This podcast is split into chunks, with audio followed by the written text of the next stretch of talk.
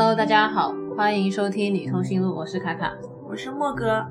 啊，今天我到了莫哥家，然后我们刚刚吃完了肯德基，嗯，准备来聊一下这部台湾影视作品，叫《第一次遇见花香的那刻》。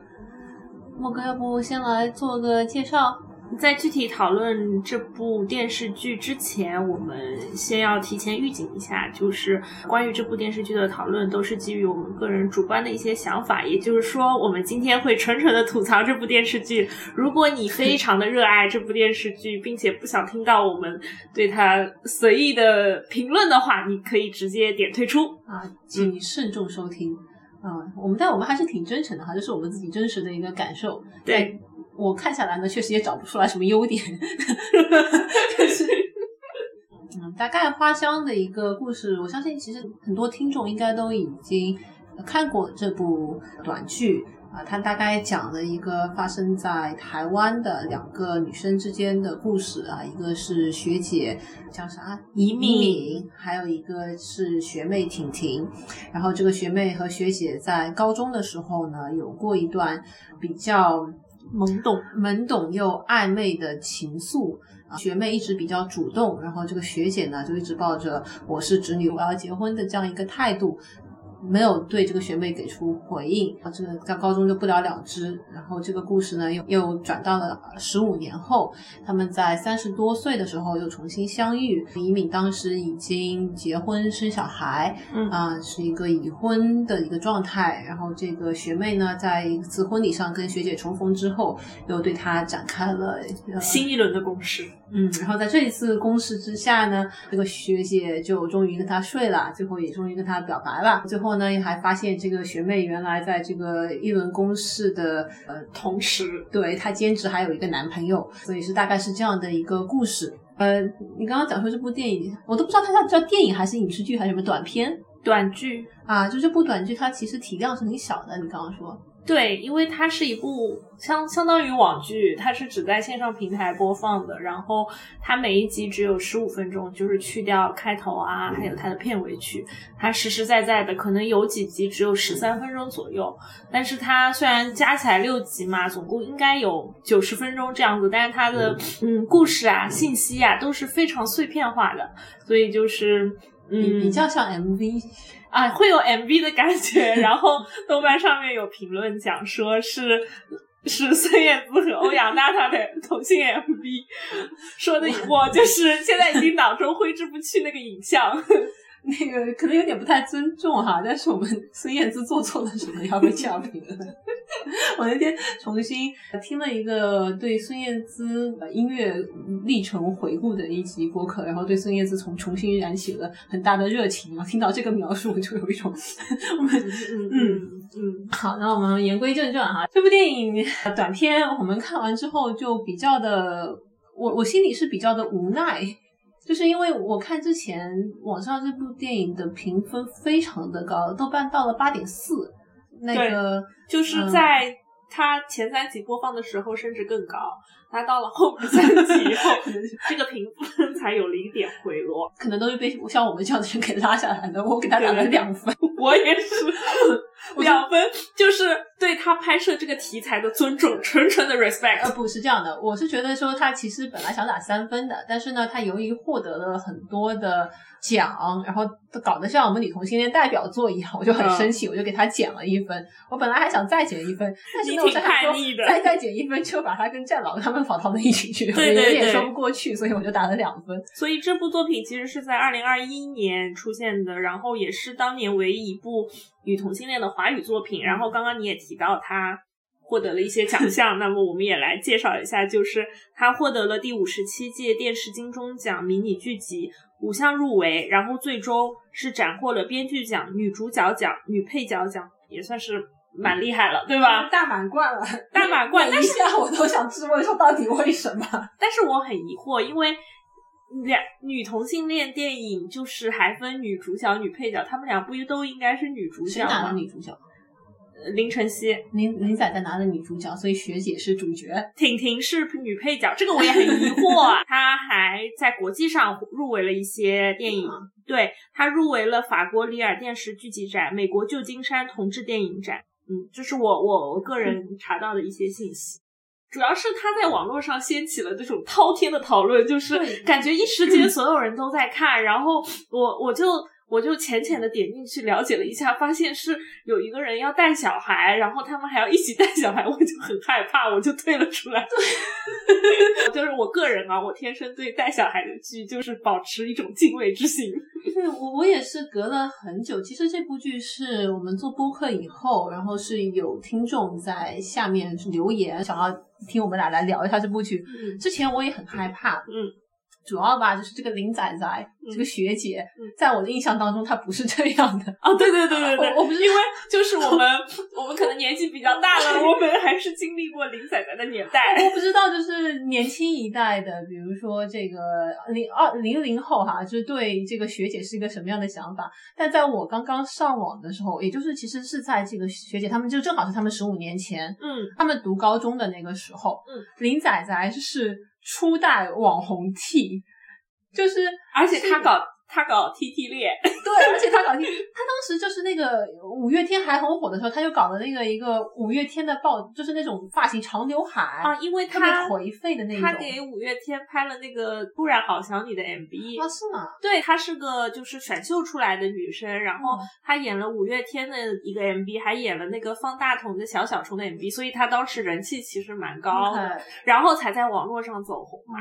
我不知道，我以为我就我对她的印象就是你在 Q Q 空间里。里面时常能看到他，在网络上都能看到他那种感觉。然后我记得他当时跟台湾好几个朝替谈恋爱，对对吧？就是好几个。当时有一个叫什么黄埔什么东西的，是吗？啊，他好像没跟他跟什么忘了，反正就是一些朝替。对，反正就你对他的印象吧，还停留在这样的一个朝替的这样一个但是我记得当时他。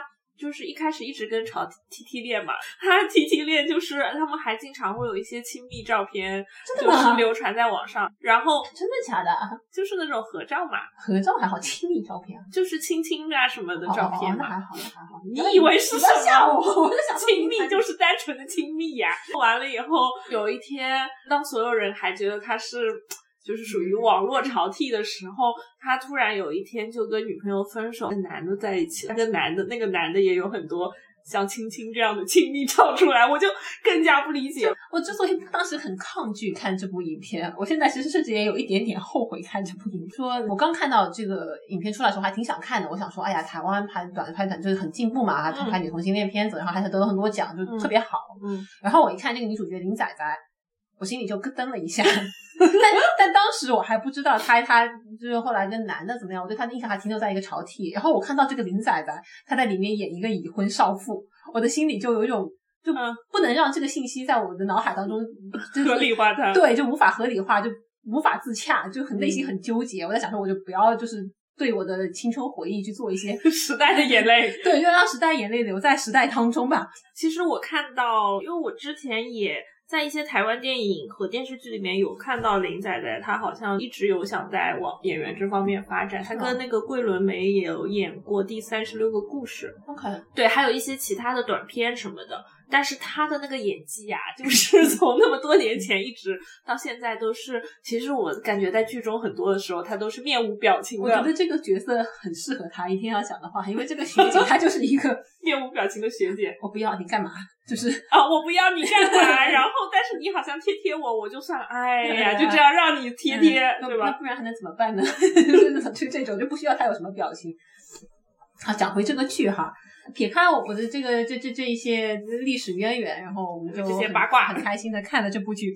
我记得第一次看的时候，呃，我们那天刚在你家，对，那天刚聊完油油炸地番茄，然后我就说那我们就看一下吧，嗯，它也很短，然后看了三集，我记得你就受不了了，然后你就出门蹦迪去了，因为前三集的节奏非常的缓慢，也不能叫缓慢吧。也也不能讲缓慢，就是你感觉连看了三个 MV，还是连连着看的，你又 get 不到他们，就是哎呀，我我这个人可能比较粗糙，我 get 不到他们之间的糖点，因为他们还有一些带孩子的情节，然后我就很害怕，我又去蹦迪了，然后我在蹦迪的时候一直收到你的消息，你说啊太可怕了，什么什么，我就很害怕，我就你为什么要留我一个人看这种东西？但是后来我也自己一个人看，我就明白了为什么到了后面三集那个那个那个评分会急转直下。哦，很可怕，而且就是我我我必须要说，就是因为它的评分很高，然后网上好评特别多，嗯，然后我在录这期节目之前，我甚至又重新去看了一遍，而且为了防止，因为最近这个各种负面消息特别多，我给了它最高的待遇。我那天回到家，我真的就是沐浴更衣，点了炸鸡，就 维持一个特别好的心情去看，看完我仍然很崩溃。哦，嗯，我们就来讲讲哈，说就是这个这部剧到底让我们崩溃的点在哪里？好，嗯，首先第一个哈，我觉得这两个人，我说实话都很不咋地。我很少有看完一部电影，就是我们聊那么多女同性恋电影啊，包括我们其他看的，我很少有看完一部女同性恋剧，对里面的这两个人，既不想跟他们其中任何一个谈恋爱，也不想跟他们其中任何一个有任何交往，也不能无法带入其中的任何一个人，就我觉得他们俩都挺糟糕的。这不是一般的糟糕。我觉得在现实生活中，如果我的朋友碰到他们当中的任何一个，我都会跟我的朋友说：“快赶紧跑，逃赶快逃就！”快跑！就是对，没有，就一个一个来讲啊，就比如说这个学妹，就婷婷，对我在就网上很多人就又又心疼学妹，又想要被学妹撩，还就还就好像很受欢迎的样子。我承认她长得很甜美，真的吗？啊，这长相我们不想哈，就是 like 完全是 OK 的。但这个人的 OK，嗯但这个人的性格啊，就很可怕。就我在整个观看的过程当中，就这学妹每次开始对这学姐展开一些攻势，特别是在她年轻的时候，我就浑身感到不适。呃，后来我就想了一下，我就觉得这个学妹，就给我感觉她其实挺自私的。嗯，就是说，他虽然对这个学姐表达了很多的喜爱。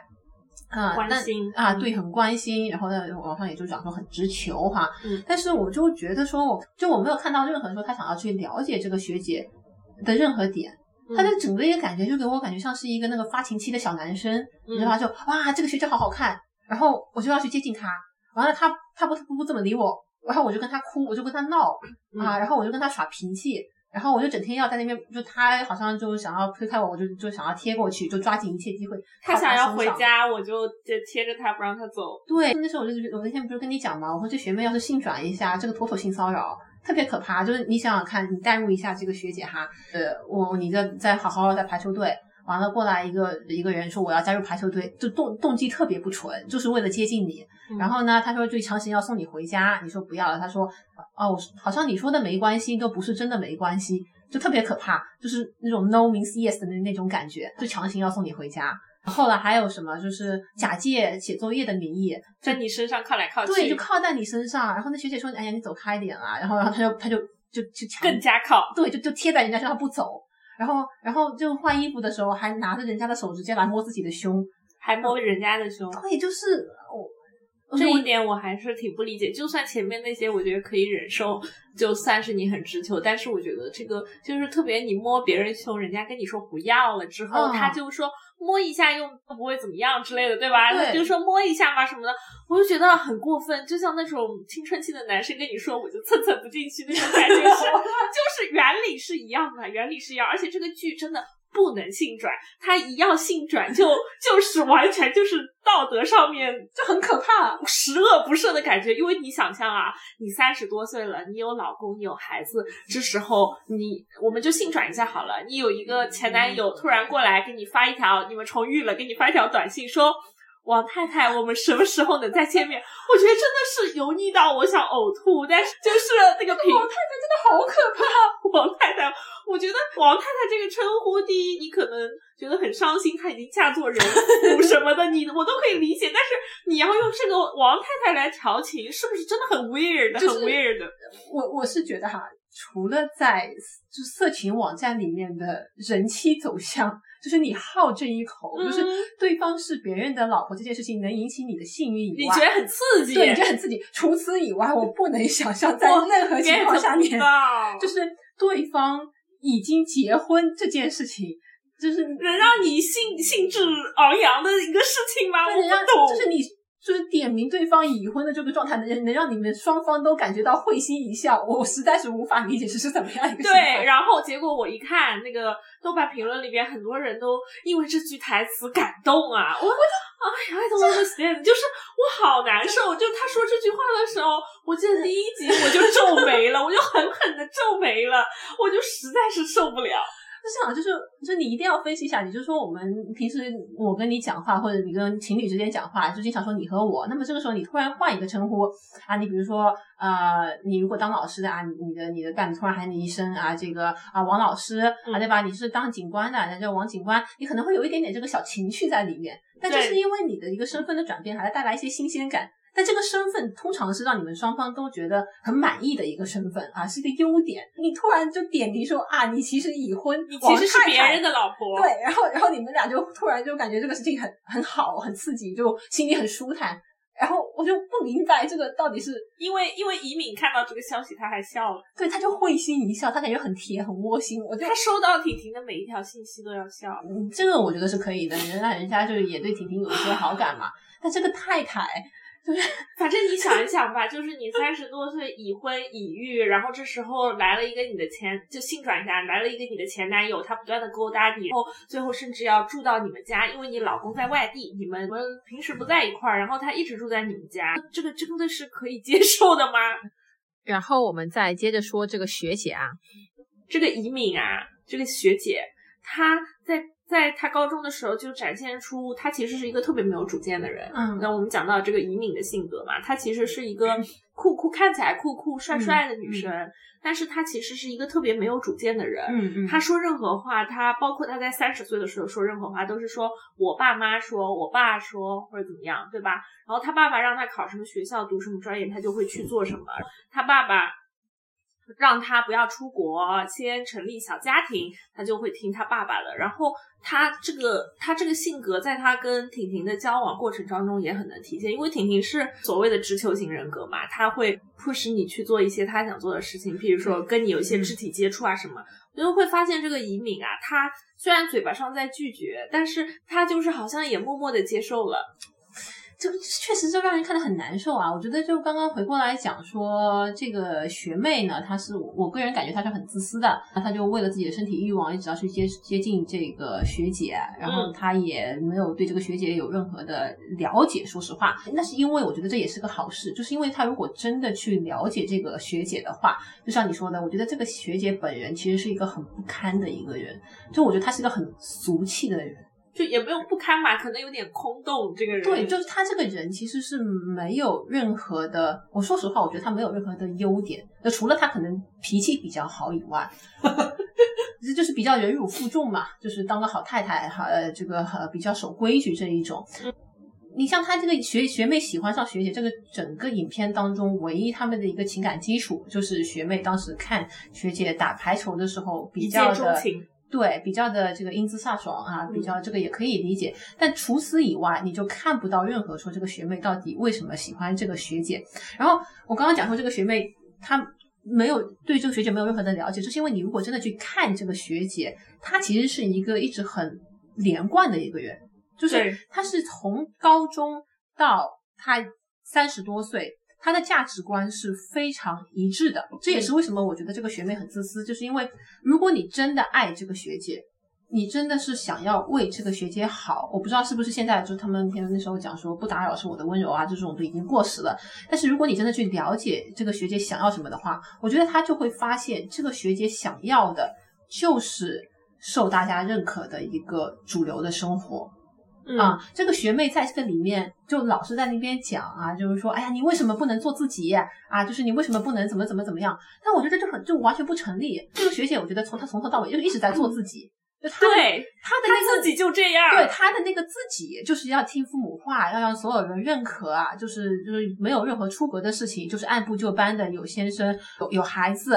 啊，就就这就是他自己，这就是他想要的生活。可能是因为他的家庭和成长环境，在他的心里，家庭就是一个有老公有孩子的家庭才能称之为家庭。对，这是他心里根深蒂固的一个这观念。但是婷婷却一直跟他说：“你要做自己，你要变得特别。”这个我就觉得非常不理解。强人所难，就是这不是一个你喜欢一个人的表现。而且他是有一种怎么说？他就是 take advantage 这个学姐的性格缺陷，因为这个学姐一个半推半就的人，就是你你缠着她做点啥什么的，她可能也就应了，对，因为她觉得好像也没什么大关系，对吧？跟你玩的晚一点或者怎么样，跟你贴贴什么的，她觉得好像也可以接受。但是就是这是她性格里的一个问题，这也不能讲问题，她就是一个比较好的人，我就很同意。她不仅，但我觉得她就一直在占这个学姐的便宜。她不仅就是说利用这个学姐的性格比较的软弱。她还利用自己的女生身份，这这两点加起来就跟那老李似的，老在用自己的女性身份身份去接近这个女生，然后他就老黏在这个学姐旁边。这学姐明显表示说我不要的时候，他就还老待在那边。而且他就很那边很过分的一句话，就是说什么啊，就就豆瓣上面很多人会认为很甜，就说每次你说就是他想送学姐回家，学姐说没关系，他就对学姐说，他说我发现每次你说没关系，都不是真的没关系。然后我看到这句话，我就我就愣在那边。都二零二二年了，就是为什么还会有人在宣传这样的一个观点？我就是是不是因为我们女同性恋真的没有看过什么霸道总裁的这样一个剧？就是你看到这样的一个强行逆逆转你的意志，然后把这个东西加到你身上的话，会会非常的兴奋。就是这个是个很很可怕的事情。就是这个婷婷从头到尾都在这样干事情，包括他们在有一些身体接触。第一是，譬如说他们。在家里边换妈妈的衣服，然后婷婷去摸这个怡敏这个学姐的胸胸啊什么。学姐一开始是明确说不要，但是她还是坚持去碰她。对，那我就觉得这个就是很冒犯的一个事情，这就是性骚扰啊。然后第二个，他们有一天晚上玩的很晚，然后他们好像经常去巷子里边，就是去接我。这一点我也很不能理解，没有接吻拥抱，就是。这如果是个男的，真的就是半夜要跟你到那个小巷子里面去拥抱，这到底是个什么样？是什么样的女生才会觉得这个事情是个好好事情？就是就是一个蹭蹭不进去的一个行为。就是这个情节特别不能理解的是，全程这个移敏这个学姐没有一句话是说我同意可以。没有，就是这个学妹一直在撒娇，这个婷婷一直在说：“哎呀，去嘛，求求你啦，就一会儿什么的。”就的就是这样。然后这个学姐就半推半就，因为她性格如此嘛，然后就就被弄弄过去，然后搞很久，弄很晚回家嘛，还发生一些不开心的事情。就是但我觉得说，人家说了不要嘛。对你干嘛呀？就那个之后，不是那一次他们在巷子里面拥抱，然后为遇到了猥琐男，然后逃走的时候，尹敏还把腿给摔伤了。嗯，后来不是学校里发在又发生了那些事情，然后尹敏就对这个学妹讲了很重的话，就是说我觉得很恶心，不要再来找我了。就那一整段，我后来听到有一些播呃就有播客在评论说，就是尹敏对这个学妹说那些很重的话，是因为尹敏恐同，我就很不能理解。我觉得任何人在这样的一个情况下面，你。都要赶紧跑，代入一下这个学姐。这个学姐她很很看重打排球，对吧？她为了打排球，这个呃补习班也不参加，是排球队的主力。完了，你你你半夜这个学妹送你回家，然后我明确你说我不要拥抱，然后她又把你抱在那边，然后半夜就不知道是在小小巷子里面干嘛，这明明明明明显是不舒服的。然后你遇到了这样的一个坏人，然后你们走的时候把脚摔伤了，不能打排球了，搞得你爸也很不开心。我觉得在如果不管这个学妹是个男的还是女的，这个时候你就应该要意识到赶紧跑。而且那一句话，他不是一开始就是说，呃，你很恶心那句话是很伤人，但他不是一开始就说的，他一开始的时候说的是，我觉得我们不应该这样下去了啊，这样不好。嗯。然后那个学妹就很就是很很诡异。嗯。那他那那个学姐说，我爸要让我不要打排球了，对吧？那个学妹说啥？她说我去跟你爸解释，然后她说你姐解释啥？她说就是没关系啊，我可以继续送你回家。然后，然后她好像一直活在自己的情绪。就说你在想什么东西啊？就我要是移民的朋友，让他赶紧跑吧。就是，我觉得这个事情撇开。我们就就先不说这个学姐她到底感觉舒不舒服，问题是她亲口跟你说这个这个语言上面的话是非常清楚，她说的是不要，她说的是我们走吧，太晚了，那你要听进去的呀，你不能对吧？这这就是我们说的。No means no 嘛，对吧？我觉得就是这个是一个很基础的事情，而且我不懂为什么在这样一个呃短剧里边要要展现出这样的一个情景吧？因为我觉得就是现在很多同性恋的电视剧和电影，就甚至是一些泰国的男同性恋电视剧，两个男的搞起来之前还会问说你喝醉了吗？你知道自己在干嘛吗？可以吗？人家都要问你，你现在这个状态你还是这样，而且我觉得他这个。我我如果说高中的时候是因为他年纪太小，他不懂，他很懵懂，或者两个人都很懵懂，这个我们就先撇开不谈。他们到了大人的成阶段了，他还是这样，到三十岁了，他还是这样。然后他们晚上睡觉的时候也没有任何语言上面的交流，就突然好像在这个学姐半梦半醒之间，他们就搞了起来。学姐不是半梦半醒，学姐就是这边的，就是说我有时候也能够理解啊，就是这个东亚女性之间这个表达的微妙啊，表达比较氛氛围能不能呃推动到那一步啊但是确实就是你像你讲的，我觉得我们女同性恋也应该看一些这个性观念比较正确的一些影视作品哈，不要老是在搞这种试探试探。那个当时那个学姐就明显就说：“哎呀，睡觉啦。”然后就转过身去睡觉啦。然后这个学妹就开始贴上来贴了上来，手放了上来，然后就是嘴靠近的那个耳边，就是开始做这些动作啊。然后他们俩开始，然后他们睡了好几晚，反正 anyway 就是确实没有 consent，而且那天那天我听那个导演做的一个采访采访，嗯这个导演说他们当时没有一个呃版本是有 consent 的。对，想了很多个版本，但是完全没有想到就是知情同意这件事情。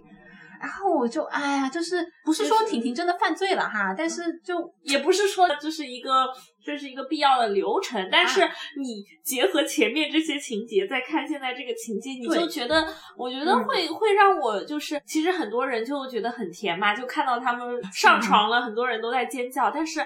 我不明白，我真的不明白，因为可能我们平时看的女同性恋的一些作作品，都是一个一些纯血的正正儿八经对搞女同性恋，不是那种双女主的东西。双女主的东西，你永远看不到，看到他们牵手，你都要尖叫可。能是因为这个原因，就是好像我后来想了一下，华语女同性恋就纯华语普通话女同性恋确实没有。就是大家如果就是刚刚从这个什么呃风声啊、双女主啊，就是狂猜不已，他们俩到底是不是在谈恋爱，还是就主要靠意淫。哎，对，主要靠意淫来满足你这个看影视的需求。然后现在看到俩女的终于在荧幕上亲上了，然后就就打直，球了，那啊你肯定很兴奋这个。就热血沸腾啊！但是因为我我平时我们俩是不怎么看双女主的东西，我不喜欢，我不想意淫，就是我就想看他们正儿八经搞一下。就是你有这个东西，当然很就是比没有好。这这东西我承认比那个双女主要好，就是好多了，哎好多了，好多了。但是我必须想说，我们女同性恋值得更好的女同性恋片啊！就哪怕在华语当中，那天那天你给我发那个什么，就是这是这个什么样的评论，说这个这部片子看不起女同性恋，还是怎么样的啊？对，他就说这部片子啊，不是。啊，是那天你给我发的另外一部片子的影评，就是说，呃，那部作品有点太看不起同性恋了。嗯，我看完这部片子，我也是这样一个感觉。我觉得他有一点点看不起我们女同性恋，就觉得是我们俩我们女同性恋看到俩女的在这个荧幕上面亲亲上了床，嗯我们就应该给他打五星。我就很生气这件事情。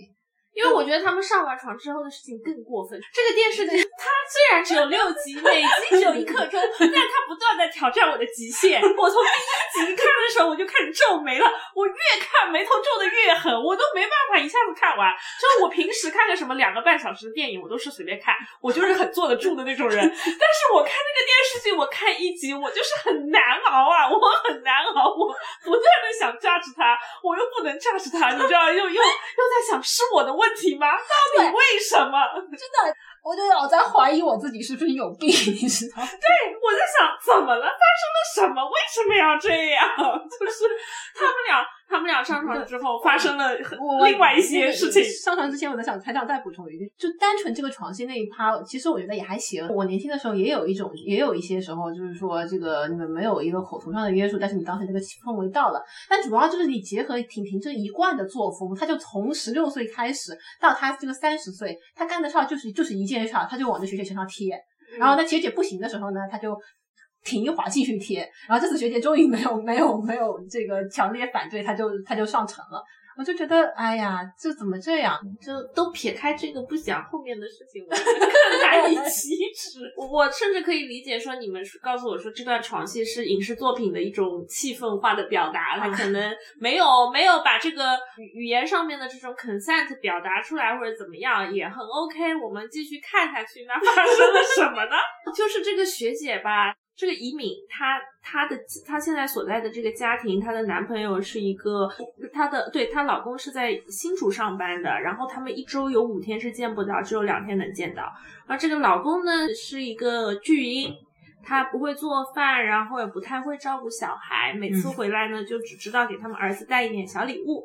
嗯然后她的这个儿子呢是一个高功能的自闭症患者。对然后他其实就是这样的孩子，你是要倾注更多的心力去照顾他的，嗯啊。然后但是她老公呢，好像也没有很花心思，所以然后她在生活中是一个非常非常不如意的状态。对这个移民当时三十多岁出现的一个状态，是一个心其实是一个心力憔悴的状态对啊，就是说她的呃工作呢听起来也没有什么太的进展，对，就嗯什么还还要向小组长汇报，那听起来他连小组长都没有干上。然后小组长就是休息时间还要逼迫她改 PPT，、呃，她的这个老公吧，就是像你说的一个一个巨婴啊，就属于她去参加完婚礼回来还要帮老公收拾呃桌上的那个餐具那些，还去洗碗，还是她干的。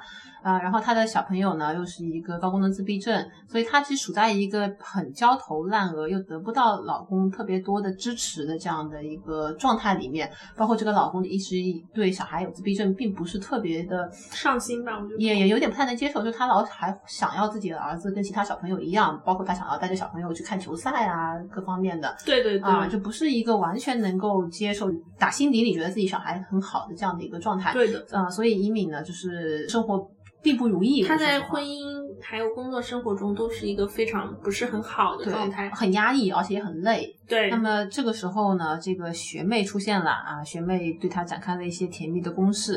啊然后，学妹还帮他带小孩。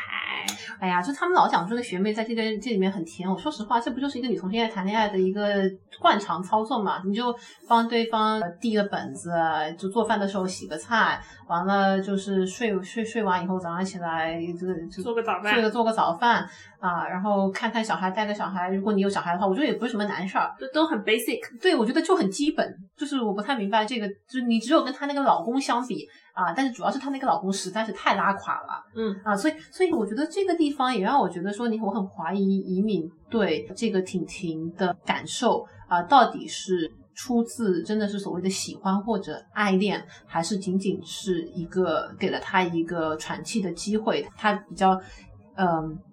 就像是一个出口，你在沉闷的生活当中，这时候有一个人，他会全心全意的陪伴你、照顾你，然后他对你说的话表示很理解，嗯然后有那种态度，然后甚至说他会叫你出去玩儿，那这个时候他就是可能自然而然的就想往那个出口跑了，他就是想要逃避掉他婚姻生活中这些不如意的东西，对，就给我更多的感觉是这样。而且其实那个移民啊，她从头到尾，说实话，她但凡能选择她这个老公的时候，她就从来没有选择过婷婷。就是他们那个大学的时候，大学的时候才知道，大学的时候先不说，包括你在这个三十多岁，你看起来说最后移民跟婷婷表白，对吧？那是在什么时候她去找这个婷婷？她这个一开始就她老公。周中去新竹的时候，她就礼拜一到礼拜五，相当于婷婷就跟他住在一起。她从来没有想过说要去跟这个就做就对此做一些什么事情，就得过且过呗。啊就过。然后后来是因为有一次她发现不太对，因为她发现意识到自己出轨了。嗯她的第一个反应是跟她去老公去谈，而且谈的是什么呢？就是说让她老公更上心，要更关心她的儿子。就是说我们觉得说这个边有问题要解决，是在他们这个老公跟她实在沟通不下去，这个逼问他，逼问他就就是气氛到了一个比较紧张的状态的时候，他才忍不住说出来，说我已经喜欢上别人了。然后她老公问她说是谁，这个时候你知道移民怎么回答？她说是谁不重要，重要的是我们这个家出了问题。所以我觉得你这个时候你就很明显，你就能感觉到他的一个想法，就是说我还是这个家是我最重要的一个东西。啊，然后我移民就是这个婷婷只是一个调剂，或者说她的出现只是意味着我的这个家庭关系出了一些问题。她是谁，嗯，这个东西根本不重要。然后她老公当时也反驳她了，我记得就是意思就是说很可笑，说婷婷什么地方比我好，嗯然后她说说婷婷工作稳定吗，她嗯能赚这么多吗，然后这个移民跟她说她懂我。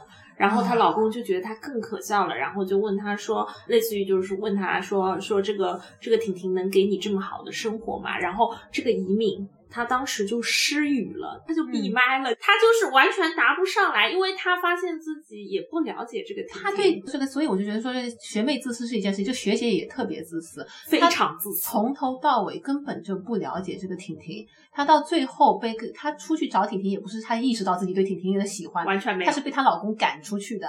就是她跟她老公闹翻了，然后她老公就说就是整理衣服，她跟她老公讲说，哎，你干嘛？不要这样啦。然后她老公逼她走出这个家门。对，然后她去找婷婷。她其实是一个无处可去的状态，对吧？然后她都甚至不知道婷婷住在哪里，这是很很奇怪的一件事情。你想，他们一开始见面的时候，后来她遇到婷婷，婷婷在当啦啦队员，帮她找到那个是跑跑丢的小孩，就说明他们俩第一就是。见了几次面以后，他还是不知道婷婷的工作是什么，也不知道婷婷住在哪，也不知道婷婷住在哪里。然后对婷对对婷婷的情况其实是一无所知。他当时那个失语，我觉得是就真的他不知道，而且他而且他其实觉得这个东西是重要的，就是你的这个小孩的基础。所以就是你从头到尾你也看不到这个学姐对这个婷婷，again 没有任何试图想要去了解这个婷婷的任何任何动作，你就完全就是图婷婷对你好。就是图他，反正帮你带小孩儿，然后然后陪着你呀。这个就是那个很多，这不就是保姆吗？住家保姆。这个就是很多那个天空主播老在吐槽的嘛，就说很多 T 啊，不是很多女的，就是呃结了婚以后还去跟 T 谈恋爱，然后跑后这个 T 跑来做住家保姆，做饭，还陪陪床的，你知道？就是住家保姆的一个概念。对，帮你带孩子，帮你做饭，帮你接孩子啊。对，就差不多就这个概念，然后让他感到感到轻松一点。就是我觉得这个学习生活的小调剂，哎，对，就是，但是不影响我这个还是有老公有孩子的，对，不影响我正常的婚姻生活、家庭生活啊，对，这就是他的家。所以你看完就是只能皱眉头。你觉得说这这种感情，就从任何一方来讲都是挺不堪的。其实，我觉得可能现实生活中有这样子的住家保姆的例子，但是从我们俩的角度来讲，因为我们身边也很少有这样的人，我们实在是很难理解。我其实看这个学姐，我后来有有有有，就第二次看完有有一阵，我也挺难受的。我能够理解婷婷啊，且不说这个婷婷挺奇怪哈，我自己就我其实能够理解，就是你在年轻的时候就看到这样一个女生，然后你就觉得她很好，她她当时有一些很打动你的地方，嗯，然后其实你是会对她有一有一定幻想，或者说是有一定的印象，然后。我自己其实身边遇到过，就是我之前的一个有有情感纠葛的一个女生，嗯，因为年轻的时候一件事情，你你老觉得这人因为生活的压力，你知道，因为世俗的这这一种规训啊，他迫不得已去选择了这个结婚啊，就又包括什么父母的压力啊，各方面的。但是后来我觉得，就看了这个，包括看了这个学习，我才意识到说，很多人虽然他年轻的时候长得很美，或者他年轻的时候看起来特别的有朝气啊，各种样子的，但是。他本质上啊，其实就是一个很俗的人。就这个移民的这个价值观，他其实跟我觉得我们疫情期间楼下就是每天坐在那边啊聊家长里短的那个大妈，他没有任何的区别。他就是说我关心的是，哎呀，我要结个婚生小孩，这小孩要长大啊，就没有别的了。你看不到他身上有任何让你觉得说闪光的地方，就除了他打排球的时候，还还比较的有那么一瞬间让你觉得说啊，挺好的。但除此以外，他从高中到现在，他做的每一步选择都是去向主流社会靠近。而且在台湾，哪怕同性婚姻通过以后，他的脑子里是没有这个概念的。他跑去人家结婚，哎呀，女方在哪里，对吧？他其实是一个很封闭的一个人，很保守的一个人。他在这个个人选择和趣味品味上面，其实是个很土、很俗的人。虽然跟他那张脸不太搭，但是我觉得不能因为他年轻时候。有过那么一两个瞬间打动你，你就觉得说他应该对心里抱着远方，他其实没有。我觉得就是大家都可以承认，他们俩都是好看的啊，他们俩都很好看。就是你可能会因为外表或者颜值，就是对这个人很上头，但是时间长了，虽然虽然说我可以理解说很多家庭观、价值观是后天形成的，是社会施加给你的，这些都没有问题。但是从一个个体的角度来讲，我今天碰到这个人，他的价值观是这样的，那我绝对不会屌他。就是我可以跟他做朋友，但是我不会跟他发展出这种关系，因为这就意味着不幸。对，你知道吗？而且这学姐很无趣啊，超级无趣。就是他们有一个场景是我觉得还蛮美的，看到第二集还是第三集的时候，他们俩在家里边，然后换上了那个妈妈的衣服吧，好像是裙子吊带裙，然后他们俩就躺在那个地上聊天嘛，然后。那个太阳有就照进来，那个光影还是蛮美的。我那个时候还觉得说，哇，还挺好看的，知道吧？然后结果一开口，简直毁了所有。就是那个婷婷问他说：“你以后想要自己的家是怎么样的？”那个学姐说：“说我的家里要有高脚凳。”嗯嗯，which is 嗯，也也行，也行吧，就是你想有就有吧。然后那个学学妹就说：“好呀，那我以后就赚钱养你什么之类的这种话嘛。”然后学姐就说：“不是那种家啦。”她说：“我说的家是有自己的老公、小孩什么的。”然后，然后婷婷就问她说：“你为什么一定要结婚？就是已经很不开心了，她就眼中已经有泪了，然后她已经哽咽了。她说：为什么一定要结婚？然后这个时候学姐跟她说：你真的不打算结婚啊？她说：你不结婚，你老了怎么办？我想说，看看你。”三十岁的巨婴老公和你的儿子，他在三十岁还在这么讲，我觉得哦，你刚刚讲的这段话每一句话都值得吐槽。我们先从这个学姐哈，我刚刚说你俗气，真的，我身边的侄女朋友们，哪怕是我妈。都没有从高中到三十多岁逮到婷婷就说你真的不结婚吗？他这个人真的很很一致，很 consistent，你知道吗？他都没变过。对他从高中就跟你讲说，你你那你老了不结婚，就你以后不结婚，你老了怎么办？他到三十多岁，自己小孩是个自闭症，自己老公连外卖都点不上的那一种，他就就就有这样一个家庭，他还在跟婷婷说，你老了怎么办？你你不结婚谁来照顾你？就是他没有任何反思，他也没有任何进步，他就老处在一个每个女人都要结婚生小孩。他不管是直的还是弯的，他都是一个价值观很僵化，他是一个拯拯救不了的人哦，是个很可怕，就是很封闭，就是赶紧跑快逃的那种人那种人。然后那个那那一段对话里面，那个学妹也是的，就我刚刚讲说那个学妹很直男，贬义上面那种很直男的的的思维，就那个也是个例子。就学姐说我以后要有高脚凳，她第一反应是什么？说哦，那我以后要养你，对，要赚很多钱来给你买高脚凳。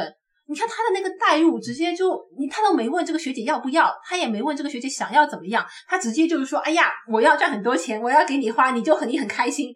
我心里想说，你有没有对对方的一丝丝尊重？你去问一下，说对方到底要不要？我当时哪怕这个学姐喜欢他，那学姐想万一想要自己的自力更生呢？学姐万一想要自己有一个事业发展呢？他第一反应就是我要赚钱养你。我就说你还停留在那一种很。古板的啊，我负责赚钱养家，你负责貌美如花的那样的一个那个设定里面，就是很变态。我没想到二零二二年我还能听到这样的话，很古板，很落后。而且我觉得是我在没有接受过任何情感教育、性教育之前的一个价值观。就是他们这样的话有很多啦，很多啊，就是 很多。所以说，一个短短十五分钟的剧能折磨我至死，就是也是很有原因。他每一句话都在我的雷点上碰钉，你知道吗？就你像刚刚那一小段两三句对话，你每一句都不能细想，你越想越觉得不对。就是看的时候，我的脸就皱起来了，我就眉头我都无法舒展开，就是很可怕，很可怕。嗯，就是，而且问题这还不是最可怕，我觉得最可怕是它的结尾。那个、那个、那个学学妹在做完了一整套这个追求的动作以后，然后这个学姐也是一整套，就是跟老公闹翻的动作。Anyway，是老公赶她出去，她跑到了学妹原来的家里，就是学妹和婷婷和她妈妈的家里。然后她妈妈说：“婷婷早就不住在这儿了。”然后跟她男朋友住在一起啊。这个时候，观众和这个移民才知道，哇，她有个男朋友。哦，这个东西。我记得导演是我给你发的那个 ins 上面，导演是给过一个回应的啊。我来读一下那段话是怎么说的啊。导演对这个婷婷有男朋友这个事情啊，曾经是在网上自己做过一个回应，就他是这样讲的，就引用导演的话啊，他说婷婷有男朋友就跟尹敏结婚了一样，都是事实，都是进行中存在着的事实。与其说为什么编剧导演要让婷婷有男朋友，不如说婷婷现在就是有一个交往中的男友。啊，导演是给出了这样的一个解释啊，就是这个编剧就是邓导他本人啊，邓导他本人对这个婷婷有男朋友做出的解释，就听完以后呢，就是你那天那句话怎么说来着？听君一席话，如听一席话啊，对，就是 说了跟没说一样啊，就是说是这样，我是觉得你的创作者，不管是影视作品还是写作的人，他当然不需要对这个读者啊、观影者啊来做解释，对吧？你的作品呈现在那里就是这样啊，那但是呢，你不能够。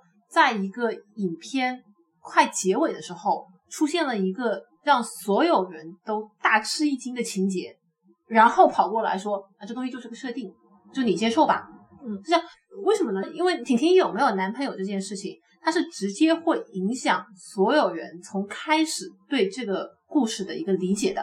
嗯，对吧？就你不是拍希区柯特的这个这个反转剧，对吧？那你说就最后大吃一惊，大家原来如此，就它不是这样一个一个一个逻辑。那那你挺觉得恐怖片也比这个有逻辑啊？就是说你婷婷有没有男朋友，它会极大的影响观众一开始对这个故事的理解。你你这个你不能这么干，这就好比说你不能就在讲这结尾，你拍到最后突然说啊，婷婷其实是个鬼，她已经死了啊，那或者说啊，其实学姐不存在，这一切都都存在于这个学妹的幻想当中，嗯这种情节对吧？它会直接完全让观众对整个故事的一个理解都会发生偏差。就如果我们知道一开始就知道这个学姐是呃学妹是有男朋友的，你你看整个故事的时候，你就不是那样的一个心态，你不能在最后的时候就让所有人都卧槽，这什么鬼一下，然后突然跟大家讲说啊，这个其实就是个设定，它就是一个既存事实，你就接受吧，你要接受不了就是你自己的问题。就我就觉得你要这么干也可以，你就要接受大家会骂他。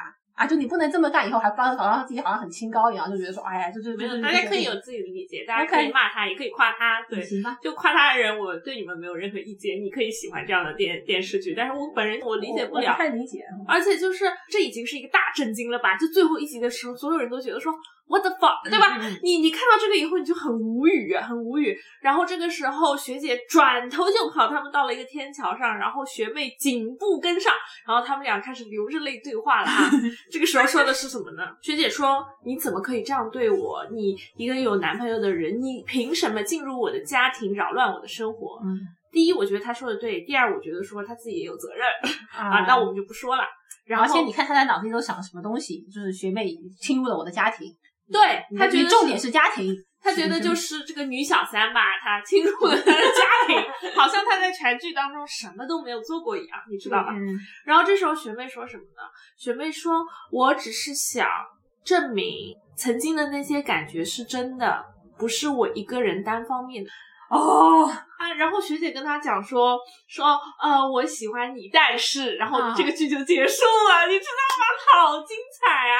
就这个地方，我就想说，我刚刚讲的，就是说，我我刚刚讲说，学妹年轻的时候很自私，就完全靠身体欲望。她大的时候为什么还说她自私？他干的那些事情真的很很夸张，就是他去明明显显就是别人好好结着婚，你不管他婚姻生活怎么样，你去所谓的追他，你去接近他，你去跟他睡觉，你去让他离不开你，最后你的动机是说，我就想看一下当年我们的情感是不是真的。啊，对他甚至跟人家讲说，我们带着那个小孩跑，对，私奔，这个好可怕。最后是为了说我要验证我年轻时候的十八岁的时候那段感觉不是单方面的，你也好像有一点感觉。对，就是就是你耍人家玩呢、这学姐也特别的自私。你看她当时讲的是什么？她说我喜欢你，但是他后面要说什么我不想知道了。反正已经 anyway，他他见到人家第一句话说觉得人家是。她是一个女小三入侵他的家庭，我想说，你跟他上床的时候你怎么不说呀？你不是有嘴吗？就是嗯到现在了，你说这个话对吧？对，我很想跟蝴蝶做一下对比。你刚刚讲到那个婷婷跟学姐说过，我们带着小哲走。嗯，我觉得这个地方就非常能说明为什么我觉得他们俩的感情很不堪。你看啊，同样，其实这个影片的情节跟蝴蝶是有一点像的，就是一个比较年轻的一个女生和一个年纪比较大的，然后又已经结婚带小孩的这样一个已婚女性的情感故事。那为什么我就觉得说蝴蝶很感人？这部剧就是他们在讲什么东西？那你看蝴蝶里面。田园也跟蝴蝶讲说：“你带着小朋友跟我一起来。”他是怎么跟那个蝴蝶说的？蝴蝶当时就是说：“你是不是想跟我上床？”他说：“没有。”他说：“我只是就每个人都要做自己打算，我只是不想逼你罢了。”然后他是劝这个蝴蝶回去解决好自己的事情。然后在另外一边，他把自己跟 Rosa 撇清了关系，然后他另外搬出去住了。他跟蝴蝶讲说：“家具都是捡的，只有 BB 床是新的。”意思是说你现在搬过来，我我为你准备好了一切。我准备好了这个你住的地方，我也有在努力，啊，就在赚钱攒钱，而且我跟我之前的其他女生都已经断掉了关系。现在你如果能够处理好你你那边的事情，我欢迎你搬过来，但是我不逼你啊，你要按照你自己的节奏来。我觉得真的是很为对方着想。那我觉得你是蝴蝶的话，你就会心里是会很感动。而且这里边阿蝶她这个人物，她是一个非常有主观能动性的人。她她在整个过程当中，不管是她之前就是就是年轻的时候那一段情事，还是现在，她都是她都是有成长的。然后她最后是能够自己去解决这个事情，然后她有勇气跟她的老公去讲清楚，跟她的前任恋人去解开心结，最后搬到这个女人家里，然后处理好自己的事情。对他们双方就都互相很努力，他们双方都很，就是你能感受到这个人是成长的，然后他的能动性是非常强的。就你做个对比，你这边就以为是那样做事，这边这个学妹是怎么做事的？自己一边谈着男朋友，什么都没有，没有稳定工作，而且不是谈个男朋友，是跟男朋友同居。对你跟男朋友同居着，你跑过去跑去跟别人讲说，哎呀，你就带着小杰跟我走吧，人家那个还是个自闭症的儿童，他说你什么都没有，你也没有稳定的工作，而不是我们说就是歧视，就是说工作不好或者怎么样，你是你根本没有能力支撑起你对对方做出的这个提议。你没有办法做出任何的承诺，这个时候你就信口开河了，就为了你想睡这个学姐，就为了你想验证你们十五年前的感情是不是真的？可能是真的，你就说你干的是什么事儿，然后你再看这个学姐，对，然后你再看这个学姐，这个学姐随波逐流，谁要跟我上床，我觉得好像也行吧。对，就是你让我感觉好一点，是吧？就是让我松口气，不要影响我的家庭。那对你就是你刚刚说的很对，那里边蝴蝶，你去看他的一个人物。他其实是一直很有自己的一个想法，但他同样受到社会的压迫，但他是有反抗的。而且他在做老师的时候，他其实是有试图去帮助那两个同性恋的学生。对对对。然后后来也没有成功，他也很自责。然后他其实是一直有反思，到最后他终于觉得说要突破一下自己。再去找找田园的时候，他是心里做好了这个准备。我决定要跟我老公离婚，我要带着这个小孩，我要跟你生活下去。那这个我们女同性恋看起来就是觉得说，哎呀，很感动啊，顺理成章的符合逻辑的故事。对，你们两个人就是就是顺从了自己的内心，然后突破了社会的约束，然后你们走到了一起，开启一段新的感情、新的生活。你这你这边一个在一个在怪对方，你来打扰我的生活，搞得我现在老公也跟我有点闹矛盾啦。然后另外一边还在跟男朋友同居，就是然后说我只是想知道是不是真的。所以就是什，就这两个人吧，就是没有一个人知道自己在干嘛，而且我觉得他们俩的性格。就是你感觉他从十八岁高中时刻到这个时候，他一点改变都没有。对，他太 consistent 了，我都没法理解这两个人一点成长都没有。而且我感觉到的，他们俩像陷入一场昏迷在这个高中时候的这一个性认知障碍这个 struggle 里边，到现在都没有醒来。然后到这个短剧的最后，他们还在这个这个认知障碍之中，他们没有一个人能有能力解决这个事情，他们连解决这个事情的这个主观能动性都没有。对他们俩就。像俩青春期小男孩一样，就什么东西让我感觉好，我立马现在就要，别的我就不去管了，我就随便我说什么话也行，做什么事。对对对，这是我最不喜欢的地方。我觉得这个结结局真的是给我了最后一集，我真是实在忍不了。以前因为我们第一期的时候聊了那个最幸福的季节嘛，我当时有评价说这部电影是十里找糖。我现在收回我这个话，这这个电视剧才是真的是十里找糖，而且它我不找了，我就它更深了一集，对。他没糖，不是，他是这样子的，他屎里边吧，你找一找全是刀子，然后这个刀子里面吧，还有很多我们非常非常非常宽容的观众们，在刀子和屎混合物里边去抠糖出来吃，然后说尖叫，然后说好甜，我实在是理解不了，我所以会有人讲到说我们女同性恋 deserve better，我觉得我是非常同意这件事情的，我真的没有，我可能说前三集我还在忍受。到后面三集的时候，我真的已经是忍受不了了。对，我觉得这个也蛮难得的，其实非常难得。第一是有这部作品很难得，第二是这个剧情如此，就是这两个人还算蛮美的，对吧？因为其实我看看剧嘛，总归要漂亮的人，对吧？那你。把两个蛮美的人，然后发展出这样一段故事，我觉得也很难。你把两个长得很好看的，讲讲着甜甜蜜蜜的台湾口音的俩小姑娘，又用的这种校园恋爱的滤镜拍出来了，这么让人就是 again 苏州话乌拉不成，就是 就是你都不知道去怎么描述你这种难受的感感觉。那这样的一个东西也也是蛮不容易的，而且。我其实是想那个解释一下，刚刚你讲的说这个女小三、男小三啊，这这这个这个东西，我们俩如果是你听到现在，你应该知道，我们俩不是一个很有道德观念的人，在这方面，我我个人完全能够接受你去拍一个婚外恋恋的故事。你那，你不管是女同性恋，你想，呃，Carol 也拍了，蝴蝶也拍了，对吧？包括男男男男女之间，你想《王乔一梦》啊，王小波，你在九十年代就在讨论，就说这个《王乔一梦》这个婚外情到底能不能拍这种东西，就这个都没有关系。我觉得，我们我们俩都不是对这个对他进行一个道德批判，我们纯粹是觉得说这个故事讲的跟屎一样。那还有一个问题就是说，虽然我不对他做道德批判，但是我心里其实有一点点不开心的是什么呢？因为这部片子。包括我给他打奖是一个原因，因为他受到了很多的赞赏，他拿了很多的奖，他受到了很多关注，他是出圈的。那么我觉得他，我刚刚回想了一下，也确实没有想到有另外一部就是纯讲普通话的两个女的之间的故事。嗯，那他既然站在了那么大的一个高度，我觉得我会对他有一个更高的期待。你相当于你是代表我们女同性恋啊，对吧？然后你比如说你那些男我那些职员朋友们，他们也知道，就是说，哎呀，台湾拍了一部女同性恋片啊，然后去看看，完了你给他们看这么一个故事，满头问号。我就说你。我打一个不恰当的比方哈，我就说你在这样的一个情况下面，你就好比说我们要送一部这个爱情片上太空，让外星人见识一下我们地球人的恋爱，对吧？虽然我很喜欢《廊桥遗梦》这种婚外情的片子，我觉得它很真挚啊，这个情感非常的感人，你不会想去放放这样一部片子上去。我觉得如果他要代表我们女同性恋的话，我想就是就是说你的这个。展示出来的女同性恋，我们有更好的风貌，我们有更诚挚的感情，我们有更就是我怎么怎么说，就我们有更真诚、更正常的人是女同性恋，不是所有的女同性恋都又既自私又俗气，还老在这个谈谈谈着恋爱。又出轨，就是这样的一个故事。因为他的这样的一个高的社会评价和他很广泛的影响力，就让我对他更加难受。对，有有一层更加甚至有点生气的感觉。我觉得他没有用好自己的资源。他们在得奖的当天还都是发表了感言的。然后邓导是这么说的：“他说我很幸运可以当一个说故事的人，谢谢我爱过和爱过我的女孩们。如果我不是一个喜欢女孩的人，今天我不会拿到这个奖。我不对他做任何评价，但是我也有一些好奇，他碰。”到的女孩到底都是什么样的？你拍出这样的电电视，就是他自己那时候不是有问他吗？就说你是那个学姐还是婷婷？他就说他说都是，我就是满头问号。大家快跑！对，或者说是邓导快跑。然后再讲到那个林仔仔，他获得了最佳女主角，他发表的感言是什么？他说。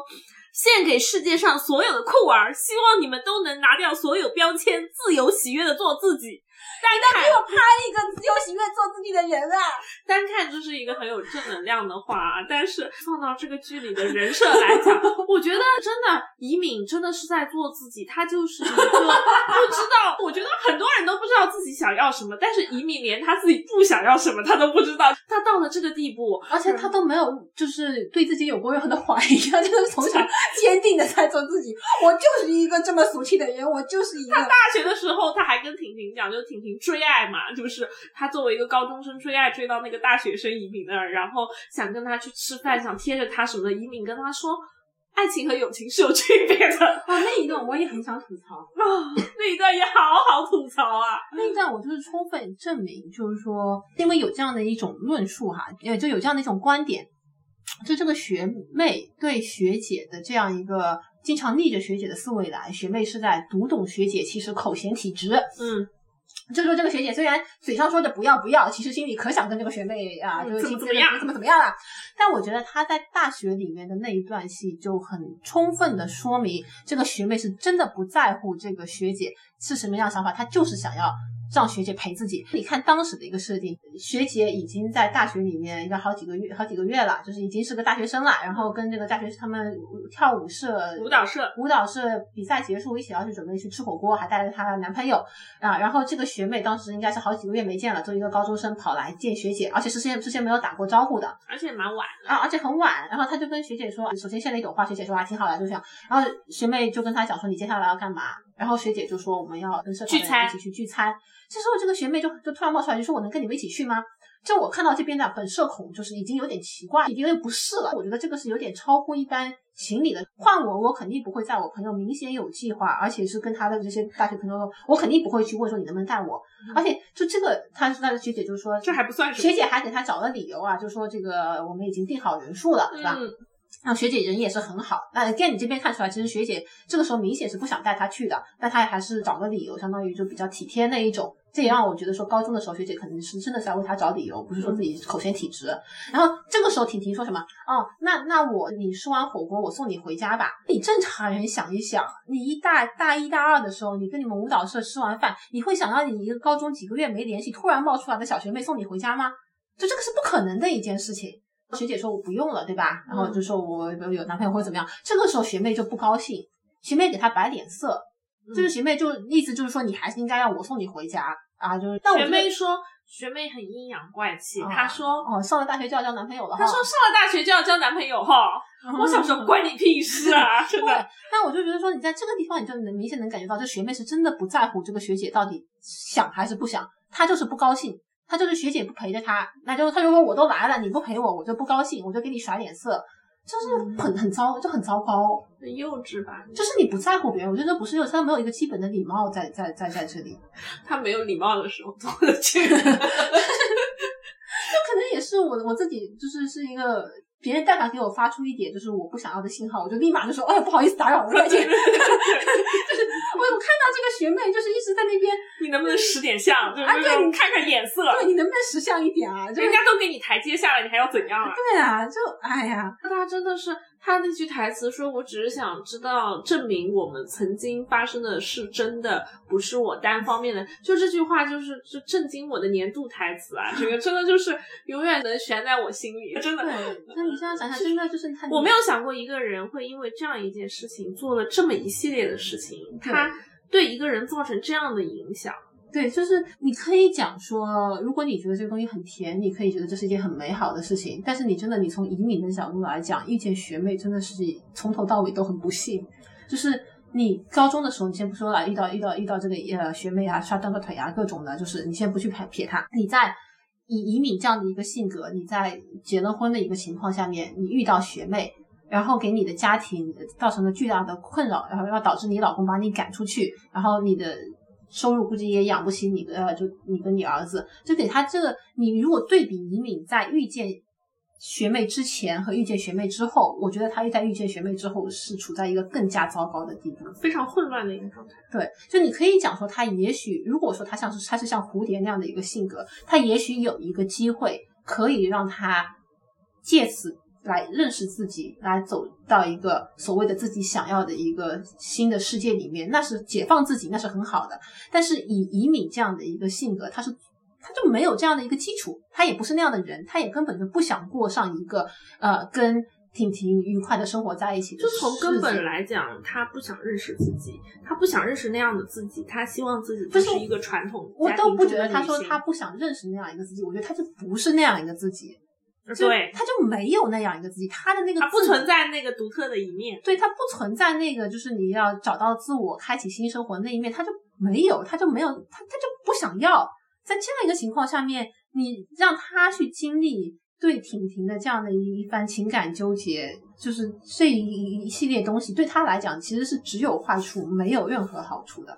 对，然后这个短剧，这个六集的短剧到最后它是一个开放式的结局对，然后也说之后会可能会拍筹拍第二季这样子，但是我觉得他们俩真的还要再这样下去吗？这样一个一个非常延迟到了可能十五年的这样的一个 identity crisis 这样的感觉，而且他们他们俩没有能力搞清楚，嗯，这是最可怕的一点，我觉得。对他们，所以这个最后的这个结尾对我的冲击是非常大的，因为我没有想到，我知道它不是我思路里边的女同性恋故事，但是我没有想到它会如此。对，其实是学妹就因为自己这样一个想法，把学姐生活搞成这样，也确实也是比较震惊啊。但我觉得嗯另外一方面啊，也是可能是因为我们俩，也许是因为没有受过太多的这一种身份危机的影响，所以我们不太能够体会这种就是你不确定自己到底是不是女同性恋的这样的一个困惑，所以你对他没有太多的呃共鸣。我觉得是这样的，就你可以说我们俩比较 privilege 对吧？就我们在成长过程当中，的确是没有过这种身份认同的，就是的可能会是小小挣扎一下，但是就很快过去，这个阶段很快过去了。对，没有怀疑过，就是哎，你要从未怀疑过我们自己的女同性恋身份啊。就是对我本人来讲，成为女同性恋、喜欢女生是一个自然而然的事情。我对这件事情没有任何的理解上的障碍，也没有任何执行上的障碍啊。啊，这个就要就要扯到，就是我那天就就是因为这部剧不是评论特别好嘛，然后我看了又很难受，我就怀疑是不是我自己的问题。然后就是这是唯一一部我去找了，真的是中文播客里面几乎所有对他的影评节目，我就全都听了一遍，有些听不下去是三倍速听的，但我都听完了。然后我就听到了这样的一个观点啊，就是说，呃，有这个播客叫啊是猫咪啊，他们在解读说移民跟这个婷婷在高中时候的那个状态啊，他们做出了这样的一个解释，就在他们解释上面，就以敏跟婷婷在高中的时候压根没有认识到，呃，自己对对方的情感是超过友谊的，就说他们高中的时候就完全不知道自己喜欢对方，大概是这么一个意思。这不对吧？然后你听我说那个节目，他们还做了很细致的解读。呃，研究呃检索，然后还给了很多学术的知识。我听完也是，我我我跟你大概总结一下，他们为什么论证，嗯，不仅是移民，然后那个连婷婷当年都没有认识到自己对学姐是超过友谊的这样的一个感受，主要就是下面四点啊，有这个异性恋及异性恋核心家庭的霸权地位。啊，就是说这样的霸权呢，会给年轻人强化传统的性别分工，灌输家庭至上的观念，以及异性恋才是唯一合法的组成家庭的方式。也就是说，解释这个学姐为什么那么的 沉浸在自己的想要组建家庭的想法里面。嗯，然后呢，他们还说啊，因为比如说这个周围没有同性恋的领路人，就说他们压根就不知道同性恋是什么东西，也没有同辈支持的同性恋组织。完了，这个社会还有一个集体的恐同机制啊，会去控制、强迫，然后去惩罚那些走。啊，非异性恋道路的人啊，就提了这么几个观点，然后我听完我就就只想叹气，还还是举了一些李银河，你知道在那个。九十年代初吧，就是研究中国人的性爱与婚姻，应该是九一年那一版的，就里面提了一些，如果周围你就说压根意思就是说你压根，如果你周围都没有其他同性恋的话，有一部分同性恋他就意识不到自己是同性恋啊，所以他们因为这次观点呢，他们就得出来一个结论：这个伊敏跟婷婷在高中的时候，双方都没有意识到自己对对方的这个情感是超过了友谊的。嗯。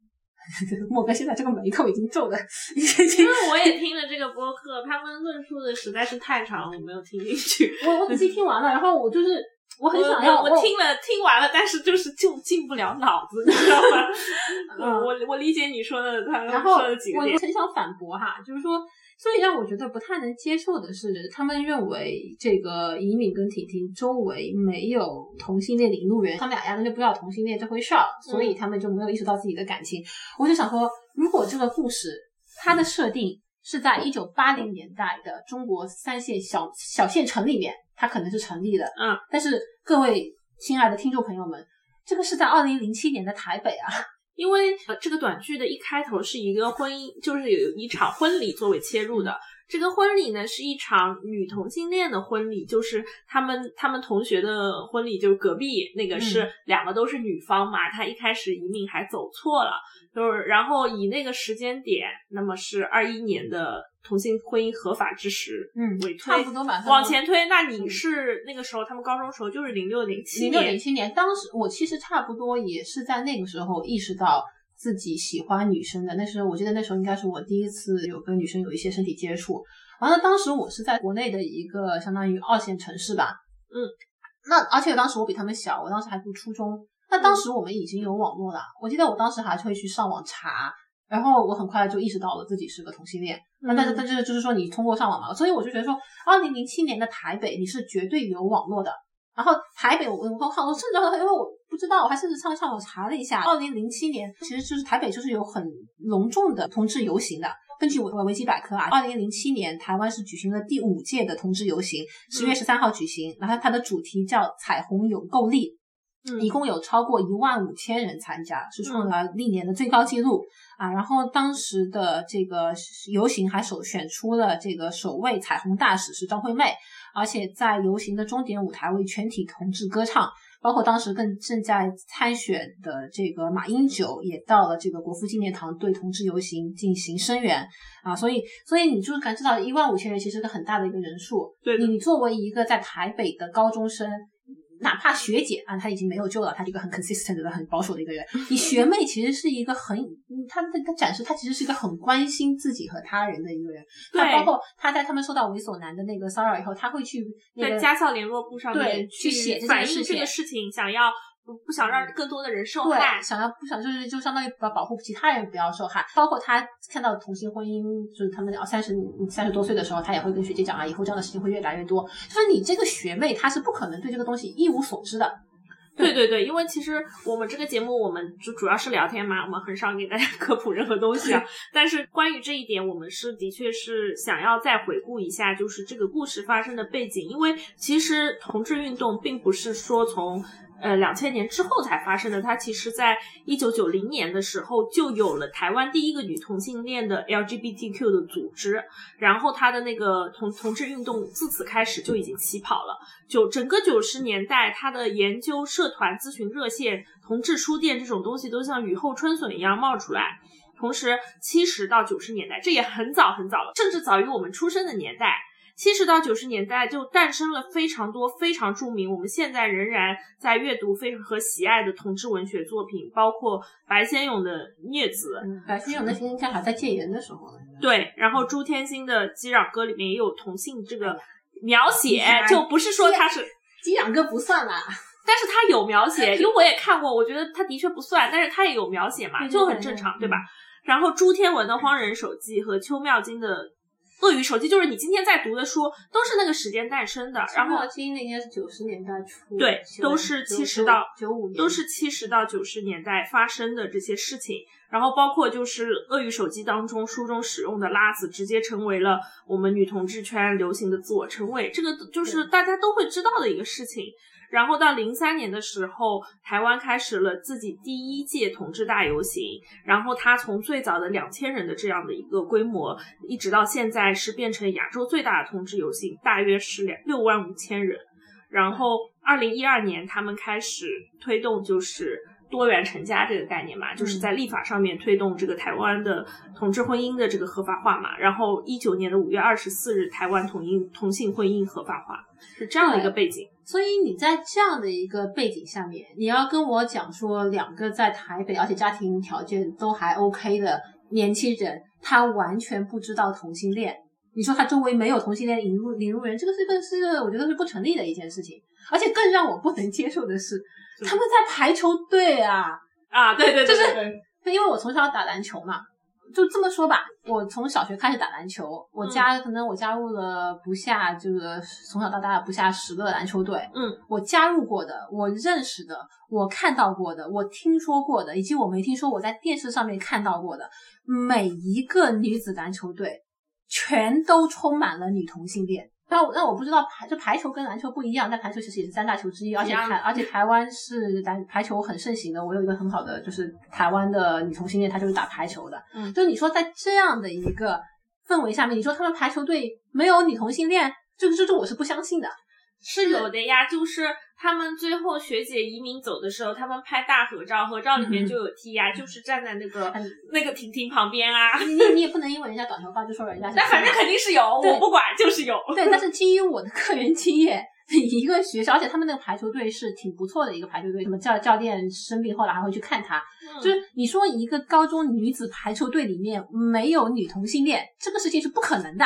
就如果你真的没有，就你就如果你认为他们没有女同性恋，那只能说你不认识他们，或者你不了解他们。嗯，就就因为这个，我那天不是还给你发了一截图嘛？嗯，我直接在那个社交网站上面去搜这个女子高中篮球队，你一看，对台湾的，然后你一看这个，就跟我们那时候没什么两样啊，差不多一半是个 T，然后就大家就可开心了，然后打排球。所以你跟我讲说，在二零零七年的啊台北。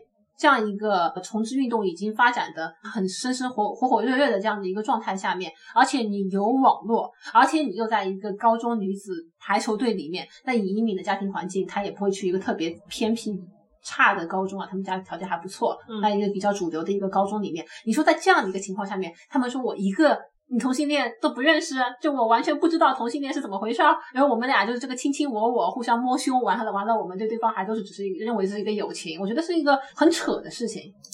对，就是你可以说学姐一直在逃避这个事情，就是以敏在逃避这个事情。但你不能说这两个人啥也不知道吧？那那这个电视到底在干啥？这九十分钟干啥玩我呢？就是最后就是为了给我一个暴击。那时候说了嘛，就他觉得我们这样很恶心嘛。就是学姐那时候不是在跟婷婷就说不要联系的时候，最后就被婷婷逼急了。一开始还说挺礼貌，后来被逼急了。婷婷学姐就说：“我觉得我们这样很恶心。”对，就第一个，我觉得这个也说明这个学姐不是不是什么一个品质特别好的人。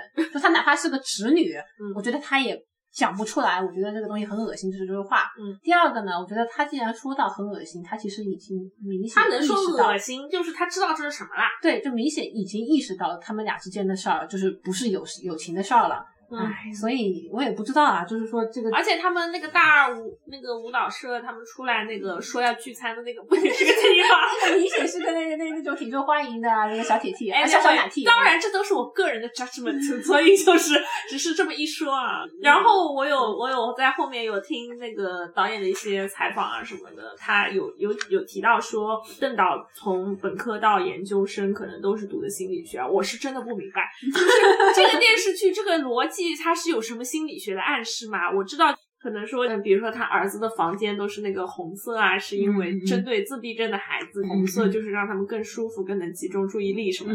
这个我理解，但是我想知道的是，就是婷婷和那个怡敏他们这样的精神状态是符合心理学的吗？这是什么一种心理状态呀？可能是是我不懂心理。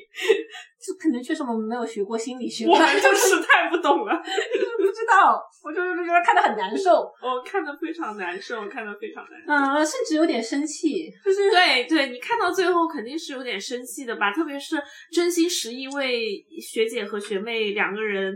尖叫的那个观听众朋友们，应该也是看到这个结尾是很生气的吧？嗯，对，我觉得生气吧，一个是我刚刚讲的，觉得拍的很很很奇怪；，另外一个也也讲过了，就是你占了那么好一坑，你给我看这玩意儿，对吧？你在代表性上面有点问题，剧情和人设上面的问题都非常大。剧情人设，就还有我觉得我很不喜欢他们的一点是，我觉得他们的这个感情啊很低级。低级的意思就是说，学妹和学姐的这个感情，我觉得它是一个很纯粹的。肉欲上面的感情，还有一还有一点占有欲，这个哦，我之前也讲过了，我没有看到学姐和学妹对对方有任何一点试图有一点精神上面的沟通的这样的一个描写，嗯，他纯粹就是说学妹想上学姐，想跟学姐贴贴抱抱，嗯，亲亲。whatever，然后学姐呢又对学妹有一种她让带我带给我很轻松的感觉，所以她整个影片当中对。感情的双方之间情感流动的这个描写，就完全集中集中在身体的欲望上面，凭着感觉走，你看不到任何个人的成长。当然，我们也说过这俩人就没啥成长，你也看不到任何精神上面互相理解、互相扶持。你看到的只是有我有我对这个女人产生了这样的一种欲望，我要去满足她，然后对方好像不太能够满足我的欲望，由此产生的一系列纠结。就是一个人很主动，另外一个人很受用，但是这个人他都没有想过这意味着什么，他就是觉得说有人照顾我很好，有人带我玩很好，就这种感情其实是就很浅白，就是对对，这这个你都不了解他，对，你你就是接受他的好，对，那这个就是很投机取巧的一种感情了，对，然后我觉得，所以我觉得他描述的其实就是那种就十三岁小男生对另外女女生的那那那一种好好喜欢。就那一种，就是哇，自己也不知道自己怎么了，就想在身体上靠近他的那那一种，就是就他们心理状态都比较幼稚吧，就说难听点，就跟发情一样的，就是你也你也不知道自己也不知道自己在干嘛，然后你就想去吸引对，因为其实其实我们也看过蛮多女同性恋的电影、影视作品，这就像 Carol 里边，它其实剧情也不怎么样，对吧？但是 Carol 的两个女主角，她们是很有个人魅力的，但这部戏它的剧情很不怎么样，这两个人徒有一张好看的脸，就是我都不知道他们在。干嘛你知道吗？就是我后来也想了一下，我是觉得说，你哪怕你单纯的描述啊两个人之间身体的欲望，其实也可以拍的很好的。你像对对对罗马的房间，嗯，对吧？你那个也就是一一个晚上，两个人从试探啊到这个，就基本上就集中于这个身体的这样的一个接触啊，就这样的一个东西，它也可以拍的很美的，可以完全可以。对，但是你现在给我看到的这个东西，我就，唉。反正我感觉每一集都让我觉得很过分，就是台词啊，还有那个学姐学妹做出来的事情吧，都让我觉得非常的过分。特别我记得有一有一集，就是讲到说学姐已经跟她老公摊牌了嘛，她老公质问了她，然后她好像就不了了之了，你知道吧？然后他们有一天，那个她老公去接她嘛，然后再去接儿子晚了嘛，然后那个小孩被婷婷接走了，她老公跟她说：“你待在车上。”对，那个我我也觉得当时她就真的待在车上哎，朋友们，所以他他下去打圆场都不打的。对，就你看这个移民是怎么对这个学妹的，真的就是两个人一起过去，他就在车上不见这个学妹，对，让她老公去跟这个学妹对峙。我要是这学妹那种，对我要是这个学妹，我当时就觉得说天呐，就是你们俩夫妻真配。对，是这样，我是觉得说这这一部影片哈，就是从第一集到第六集，就是我在任何一个时间段带入任何一个人，就我都感觉说，哪怕我在那一刻之前我是非常喜欢他的，他说的下一句话都就能让我立马下头，非常荒谬，就是就是就是过不下去了，就是就是就就这样吧。对对对，一部非常神奇的短剧。对，这能做到这一点，其实也是不容易的。是的。就是虽然说对这部电视剧有诸多批评啊，但是怎么说呢？它毕竟是一部纯血的女同性恋电电视剧，对吧？怎么要鼓励一下？我感谢邓导拍了这部电视剧，然后我也希望日后有更多这样的电视剧。因为说句老实话，我也看了，二零二二年现在已经十二月了，华语的女同性恋电视剧没有，只有一部短片，我还没有看叫。台北过手无名无日这样的一个短片，嗯，然后华语女同性恋就没有其他的作品了。不过你这样讲是啦，就是说在这个之前，我我刚刚也讲，就是说好像你是想象，可能可能除了张副总以外，你想不到任何就纯普通话的女同性恋片，因为那个 Saving Face 那个不算。特别是你要讲到说近几年来就是更少了，所以就是如果有这样的一部片子，那我肯定会去观看。即使我不喜欢女同性恋带小孩，但我觉得也非常难能可贵吧。然后反正之前我们也听了一些采访嘛，呃，导演邓一涵也说后续会继续拍摄，还有一部男同性恋公路片的一个项目。为什么要去拍男同性恋啊？他的第一部短片就是男同性恋，他在花香之前拍的就是男同性恋。我不是很高兴，我觉得我们女同性恋比男同性恋更需要批评。据我了解啊，台剧就是十二月三号还会有一部开播叫《你的婚姻不是你的婚姻》的单元剧，然后里边有名字我就。里 面有一集，好像是第五集吧。Anyway，反正叫做《沙之书》，讲的是一个蕾丝恋伴、蕾蕾丝边伴侣和他们的外遇的故事，是三个女人，里边还是有林仔仔出现。Anyway，虽然说看看什么你的婚姻不是你的婚姻，我也不想看，但是她毕竟是女同性恋，所以大家也可以到时候观看一下。这个林仔仔是就是怎么说就驻扎这个领域了。我不懂啊，我不知道他在这个《沙之书》里面演的是外遇还是演的谁。Anyway，反正非常期待，非常期待，又是一部讲婚姻的电影呢。哎呀，我这你你刚刚那一整串话讲的我心情也很复杂。我是觉得说，就是我又不想看这种这种玩意儿，你知道吧？因为每个人看剧都有自己的偏好嘛。但是我又觉得我又没啥选择，你知道吧？这种痛苦大家可以理解吗？不，他为什么要去拍男同性恋片子啊？就当然他他他有自己的创作自由，没有关系。但是你见过哪个男同性恋就没事就过来拍两部女同性恋片？人家男同性恋能看的东西多多去了。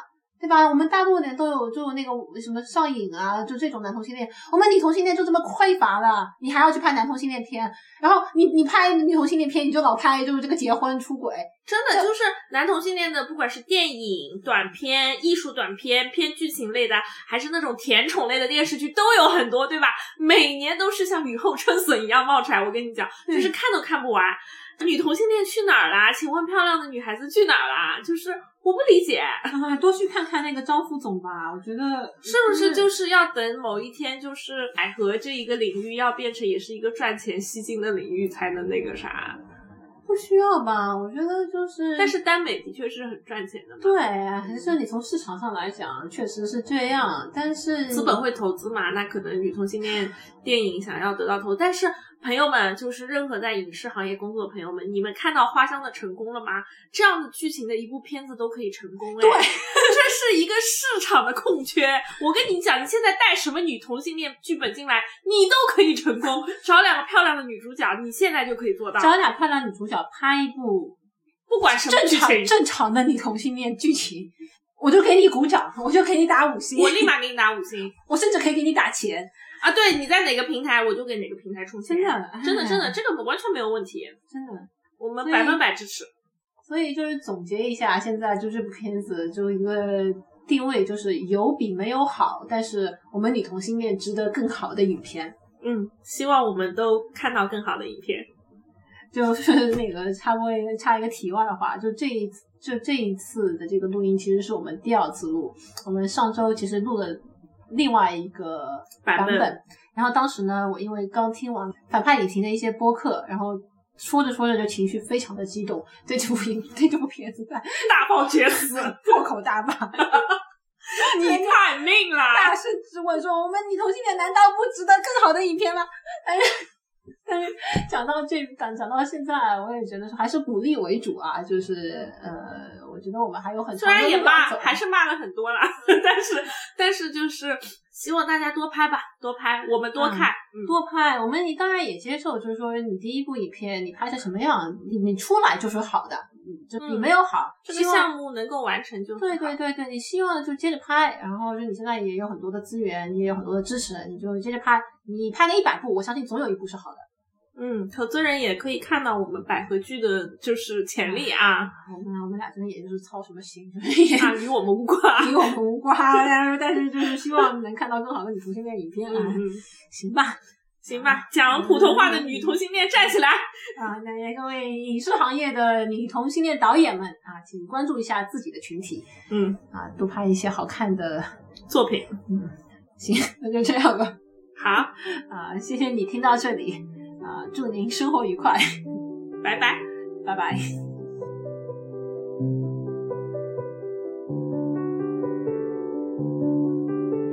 下一秒。汗水蒸发的瞬间，我的毛孔还来不及遮掩，身后的你只是